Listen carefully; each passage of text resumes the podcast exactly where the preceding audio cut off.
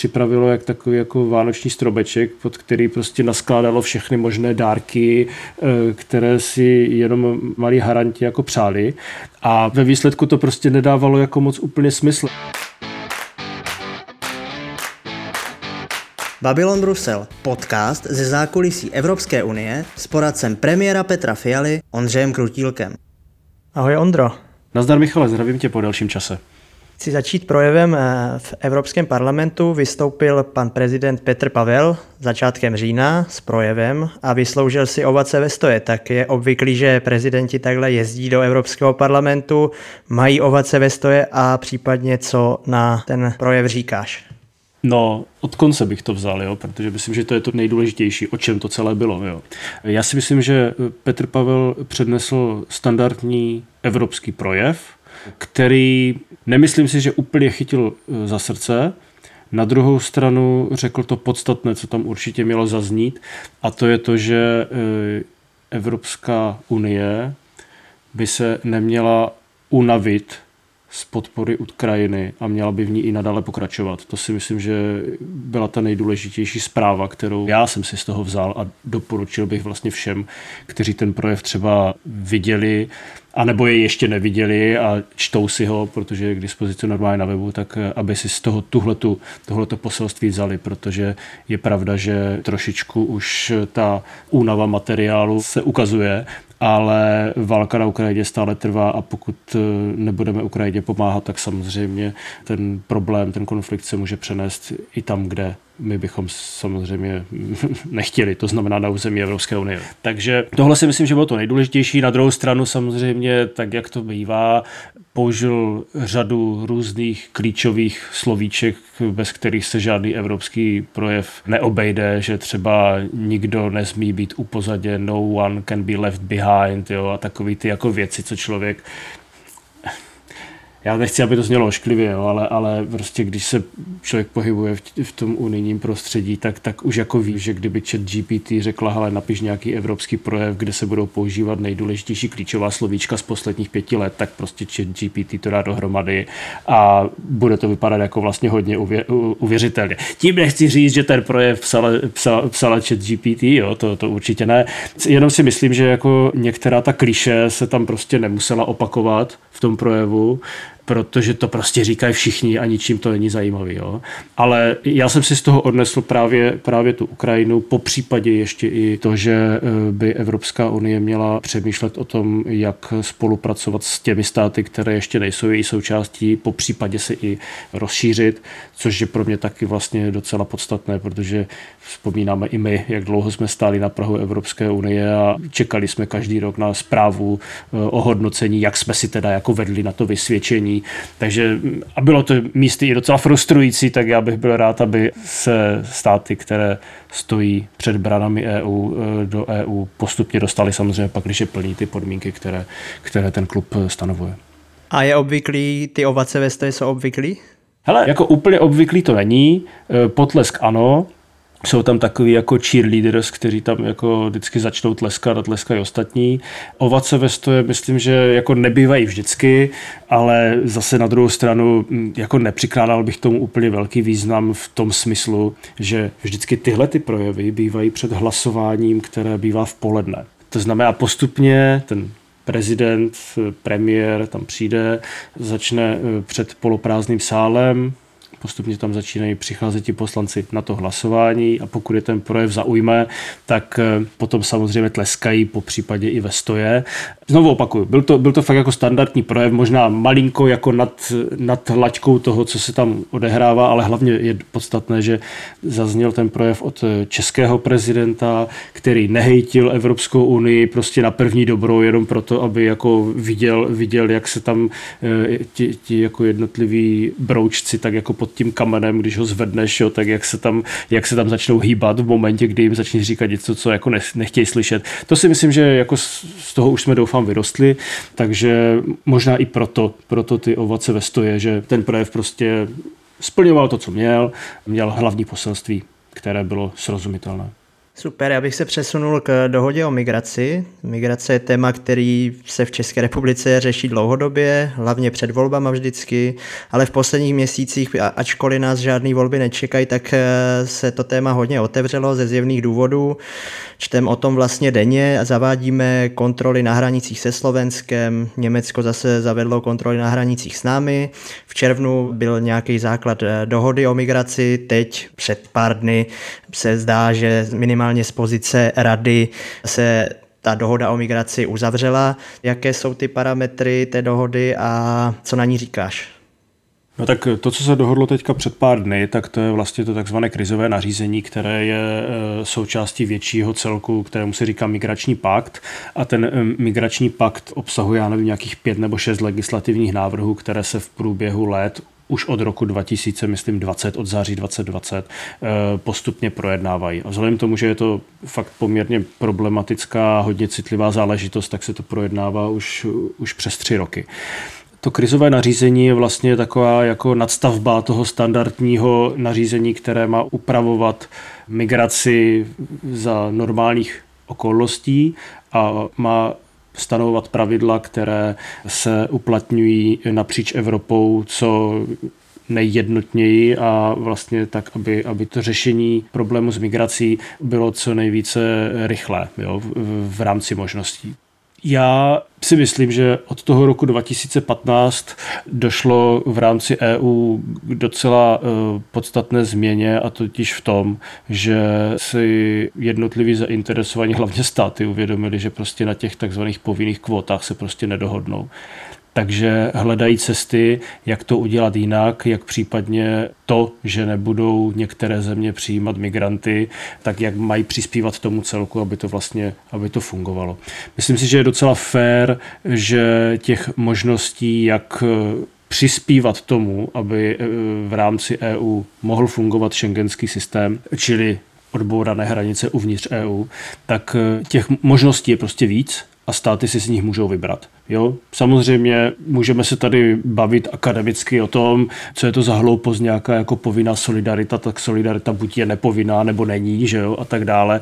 Eh, já si myslím, že tak, jak jsem říkal, teda mimochodem v souvislosti s projevem eh, pana prezidenta, že jsou nějaká jako klíčová slovíčka, která se v EU používají, tak tohle je jedno z nich. Jo. Prostě povinná solidarita je pochopitelně oxymoron. Na druhou stranu má to vyjadřovat to, že pokud nepřispívám nějakým způsobem, tak přispívám jiným způsobem k řešení toho problému jako celku, protože v opačném případě by se prostě ten Evropský dům zbořil. Jo? A má záležet na jednotlivých státech, jak se k tomu postaví. Těch, těch nástrojů prostě mají, eh, nebo měli by mít v budoucnu k dispozici víc. Já se na to dívám takhle jako realisticky i s vlastně tou optikou, že třeba to, co se prosadilo v tom červnu a co se v české politice docela dost kritizovalo, že teda jsme jako jo, fialová vláda souhlasila s kvotami a tak dále, tak když se člověk podívá do těch střev a podívá se na základě jakých mandátů se Česká republika v těch jednáních pohybovala, že e, úplně na začátku byla rámcová pozice, e, která byla schválena ještě za Babišovy vlády a že prakticky do puntíku byla tahle ta rámcová pozice dodržena, včetně toho, že nebudeme souhlasit s kvotami.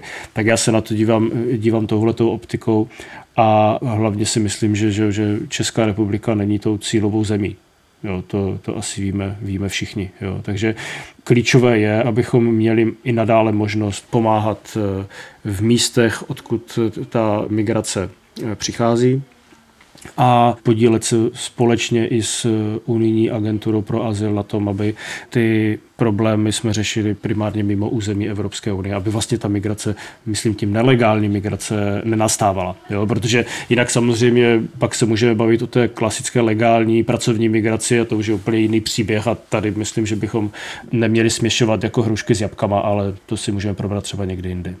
Super, já to vnímám tak a řekněme, jestli to vnímám správně, že z pohledu občana České republiky by asi jsme si mohli říct, že nás to až tak nemusí zajímat, to v podstatě řekl, nějaká nelegální migrace. Na druhou stranu Portugalsko, Španělsko asi taky nemuselo v nějaké fázi řešit energetickou krizi a taky naš, jsme našli schodu. Takže takhle vnímám prostě koncept té solidarity, ať ji nazveme povinnou nebo nepovinnou a musí se prostě v těch problémech všechny ty členské státy jako shodnout. Vnímám to tak správně? V zásadě ano, samozřejmě jo, do, v rámci toho eh, se, se můžeme potom bavit i nějakých konkrétních jako legislativních procedurách a tak dále. Sám víš, že prostě v řadě, v řadě případů se hlasuje většinově, takže kdyby jako někdo to úplně natvrdo chtěl dělat, tak může ty disentní státy prostě natvrdo přehlasovat a jako vůbec se s nima nebavit.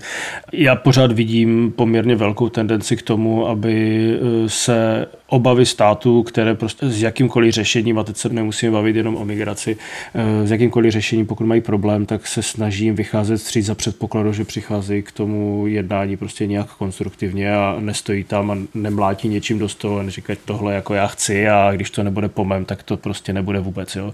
Ta kultura toho jednání je prostě taková, neříkám, že je to selánka, to zase jako jo, jsem dostatečně realistický, ale jako myslím, že když k tomu budeme, tak jak jsme k tomu jako Česká republika počínaje třeba předsednictvím a dál přistupovali prostě s nějakou pokorou, ale zároveň i zdravým sebevědomím, takže z celého toho procesu, a zase říkám, nemluvím pouze o migraci, ale obecně o jednání v rámci EU, tak můžeme z toho výjít eh, dobře.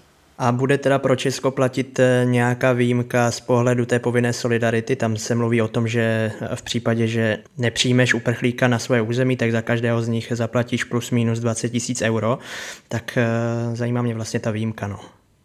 No, eh, je to tak, ale na druhou stranu se to nevztahuje na státy, které jsou pod migračním tlakem a to my stále ještě, pokud se nepletu, jsme. Jo, takže zatím se to na nás nevztahuje, za prvé. Za druhé, pokud se tak stane, tak bude záležet i na samozřejmě na počtu těch migrantů, kteří budou do Evropské unie přicházet a kteří se budou, budou třeba mezi některými státy přerozdělovat. Protože ta možnost jako přerozdělovat migranty tam zůstává, ale není povinná. Jo, to, to si myslím, že je důležité jako říct. Jo. Já bych se přesunul znovu eh, po 14 dnech k vyšetřování čínských státních dotací. To je téma, který mě fakt zajímá. Už jsme to teda probírali minule, ale Evropská komise 4. října formálně zahájila vyšetřování čínských státních dotací pro čínské výrobce elektromobilů. Vyšetřovatelé se budou zabývat i tím, zda tyto dotace mohly způsobit ekonomickou újmu výrobcům elektromobilů v Evropské unii. Mně to přijde trochu zvláštní. Peking eh, plánovaný krok Bruselu skritizoval a varoval, že bude mít negativní dopady na hospodářské a obchodní vztahy. A mně vlastně to přijde zvláštní, že trochu zasahujeme do suverenity Číny, se mi zdá. Já jsem asi ten poslední, kdo by se zastával Číny, ale to je trochu jejich věc, ne? Jak oni k tomu přistupují.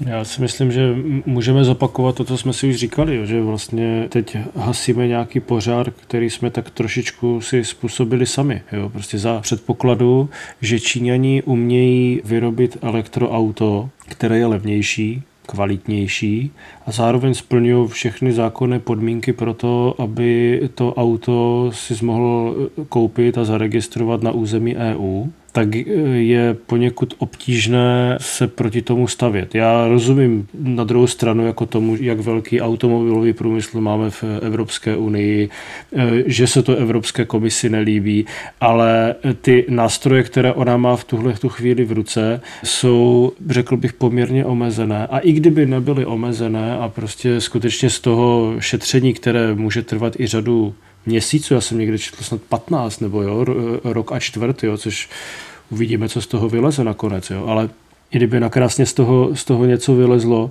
tak eh, nevím, nakolik eh, to bude vlastně pozitivní výsledek z toho hlediska, že já se trošičku bojím jako nějaké zbytečné obchodní války. Jo, že v dobré víře uděláme nějaké kroky, ale eh, nakonec se to vlastně může taky obrátit proti nám, respektive, že ta situace nakonec může být ještě horší. Jako uvědomme si to, že prostě tím, že tohleto vyšetřování povedeme, tak čínský režim nezměníme, nezměníme tamnější pravidla, já nevím, na pracovním trhu, nezměníme fakt, že Číňané mají prostě snažší přístup k nerostnému bohatství, které se používá například k výrobě baterií a tak dále. Takže já jsem tady v tomhle jako opravdu velmi obezřetný a úplně si nejsem jistý, jestli, jestli prostě se tímhletím způsobem jako sami vlastně nepodřezáváme si pod sebou větev. Jo? Neříkám, že Evropská eh, komise nemá vůbec nic dělat, jo? ale já upřímně řečeno, mým natyrelem, a myslím si, že jako natyrelem řady pravičáků je to raději dát prostor výrobcům eh, v Evropské unii, když už jsme se rozhodli jít cestou elektromobility, tak dát jim možnost, aby eh, teda mohli vyrábět, měli přístup ke zdrojům, nebyli svázáni povinnostmi reportingu, nebyli svázáni prostě přísnou regulací pracovního trhu, což už je jako samozřejmě otázka jednotlivých členských států, nikoli v EU. Což jsou podle mě věci, které, když by se je podařilo upravit, tak můžou ve výsledku pomoci produkci mnohem víc, než to, že budeme prostě automotiv chránit eh, případně clej, že jo? protože to je to, k čemu to nejspíš asi směřuje. Na to jsem se právě chtěl zeptat, eh, to by znamenalo podle mě recipročně to, že oni zaberou cla na nějaké věci od nás a tak dále a vlastně se uzavíráme trochu ten trh a vlastně si nedokážu představit, jako kam by to vedlo a to vlastně řekli ty. Tak, ještě, že si rozumíme. Přesun se ke čtvrtému tématu. Po návštěvě předsedkyně Evropské komise se objevila zpráva, že Národní plán obnovy se změní, přinese nové reformy a investice. Mimo jiné se navýší budget, který tam je, o 49 miliard. To je dobrá zpráva, ne? A do čeho ty investice půjdou? No tak samozřejmě, že to je dobrá zpráva, protože mm, ten původní národní plán obnovy, jenom připomenu, jsou to peníze z takzvaného uh, Next Generation EU, což, je, což jsou peníze, které eh, Evropská unie si půjčila na post-covidovou obnovu. Přes ty národní plány obnovy jednotlivých členských států je vlastně distribuuje do těch zemí EU, které potom mají realizovat nějaké projekty, které povedou k tomu, že se z těch důsledků postcovidové pandemie vylížeme dřív než, než bez těch peněz. Jo. Samozřejmě mezi tím se stala hromada různých věcí. V Česku se změnila vláda, začala válka na Ukrajině, řešili jsme energetickou krizi a tak dále a ten národní plán obnovy prostě e, zůstal někde v koutě s tím, že najednou se ukázalo, že jeho součástí jsou věci, které jsou buď nerealizovatelné jako zcela, nebo obtížně realizovatelné, nebo že jsme e, v nich se spožděním velkým. E, přičemž pokud se nepletu, tak e, ty projekty by měly být realizovány, myslím, do roku 2026 včetně. Jo? Teď mě nebere za slovo. Zkrátka dobře, jako ty peníze měly být používány po kratší dobu, než je to standardní finanční období. Jo? Prostě přišel rychle covid, tak rychle máme nějaké peníze a rychle musíme použít na něco kvalitního, co nám jako pomůže se z toho covidu dostat. No a tohle se všechno ukázalo jako velká chiméra. Myslím si, že jako velký problém na samotném začátku bylo, že Česko ten Národní plán obnovy připravilo jak takový jako vánoční strobeček, pod který prostě naskládalo všechny možné dárky, eh, které si jenom malí haranti jako přáli. A ve výsledku to prostě nedávalo jako moc úplně smysl. Já si pamatuju, že když jsem to četl a viděl jsem tam, že v roce 23 nebo 24 má vzniknout systém chytré karantény, a má to být financováno z Národního plánu obnovy, tak jsem přestal číst, protože jsem si říkal, aha, tak jako to, to nemá cenu. Jo? To budou prostě peníze vyhozené luftem někde a, a, a nic z toho. Jo? Takže to, že se podařilo teďka některé ty projekty prostě proměnit v něco jiného, co půjde třeba jako do energetické nebo dopravní infrastruktury, tak je něco, co si myslím, že jako je velký úspěch vlády Petra Fialy a zároveň jako jeho komunikace s Evropskou komisí. Jo? Protože ono obecně za to platí, že prostě pokud už se Evropské komisi něco odevzdá, což ten Národní plán obnovy takhle byl, takovýhle typ dokumentu, jo, že si odevzdal, oni ho schválili, tak neradě ho měněj. Jo? To je prostě, oni počítají s tím, řekl bych, že poměrně legitimně, že prostě my jsme si to tady vydiskutovali a odevzdáváme eh, ke schválení něco, co, za čím si stojíme. Jo, my jsme to prostě nějak splácali dohromady, poslali jsme to tam jo, a říkali jsme si, děj se vůle boží. No, ono se dělo to, že se nic nedělo a to, že se teďka teda doufejme bude něco dít, tak eh, je, je myslím si, velký úspěch stávající vlády. Super, my jsme se o tom vlastně relativně nedávno bavili, že v momentě přesně, kdy ty parametry jsou nastavený a ty věci jsou nastavený, tak se mění a ty s tím teda počítal, že by se v rámci toho národního plánu obnovy mohlo takhle něco změnit, nebo z toho byl vlastně překvapený? No, já jsem to trošičku pozoroval, Nebyl jsem u toho, jo, samozřejmě, ale pozoroval jsem to a měl jsem různé signály, že ten národní plán obnovy je prostě problematický. A zároveň jsem znal ty procedury, které jsou potřeba k tomu, aby se něco změnilo a říkal jsem si, že to je prostě fakt jako Mission Impossible skoro. Jo. A o to větší radost mám z toho, že se ty změny povedly prosadit, protože já sám, jako, tak já jsem konzervativní a skeptik navíc k tomu ještě, jo, takže, takže takový jako úplný optimista jsem jako nebyl a mám z toho fakt jako velkou radost, že se podařilo toho Goliáše trošku jako přetlačit, aspoň dočasně. Mám tady titulek z novin ze seznam zpráv. Evropská unie chce rychleji otevřít brány Ukrajině. Žongluje s nereálným termínem. Ten termín by měl být podle některých do roku 2030. Co si myslíš o tom? Je to realistický?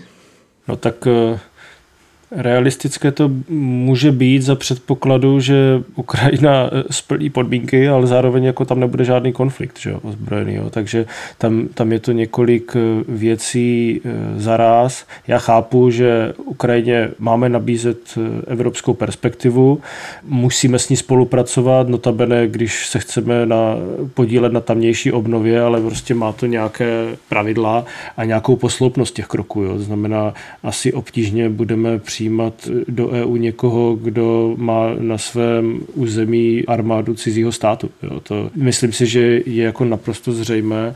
Navzdory tomu, co já si přeju, tak si myslím, že přece jenom jako to, že někdo chce vstoupit do nějakého celku, kde se všichni vzájemně respektují, tak to znamená, že máme nějaká pravidla, podle kterých se tak děje. Naším cílem v tuhle chvíli je samozřejmě pomáhat Ukrajině, snažit se, aby tamnější konflikt co nejrychleji skončil, podílet se na obnově Ukrajiny a tím pádem postupně dláždit tu cestu, cestu k EU. Ale jestli to bude do roku 30 nebo 35 nebo já nevím jakýho jiného roku, tak eh, to bych si v tuhle chvíli asi nedokázal úplně eh, jako typnout. Jo. Samozřejmě chápu, že, že politici mají rádi nějaké jako milníky a nějaké jako tvrdé statementy, tak aby potom se o nich mluvilo, ale když si vzpomenu na to, jak jsme vstupovali my do Evropské unie, jak jsme malý stát v porovnání s Ukrajinou. Byli jsme, řekl bych, co se týče vnitřních politik, na tom asi v relativně lepším stavu, byť jsme samozřejmě procházeli eh, postkomunistickou transformací. Myslím si, že to, aby se Ukrajina v brzké době stala členem Evropské unie, bude vyžadovat opravdu jako hrozně moc práce. A to nejenom teda na straně Ukrajiny samotné, tak jak my jsme, že byli ti, ti kteří, kteří se přizpůsobovali unijním pravidlům ještě než jsme tam vstoupili, ale samozřejmě i na straně Unie jako takové, protože že jo, ku příkladu klasická věc, dotace. Že jo? V momentě, kdy by se nezměnil ten dotační systém, který máme nastavený teďka, tak eh, všichni v EU rázem statisticky zbohatnou, tím pádem přijdou o ty peníze, na které jsou teďka zvyklí a tím pádem to může samozřejmě vzbuzovat různé jako odstředivé jako tendence, prostě nebude se to líbit těm státům. Jo. To znamená, že i uvnitř EU prostě bude muset dojít nějakým, nějakým změnám, které učiní z toho přistupovacího procesu, pokud už začne, e, něco, co bude v rámci možností široce akceptováno.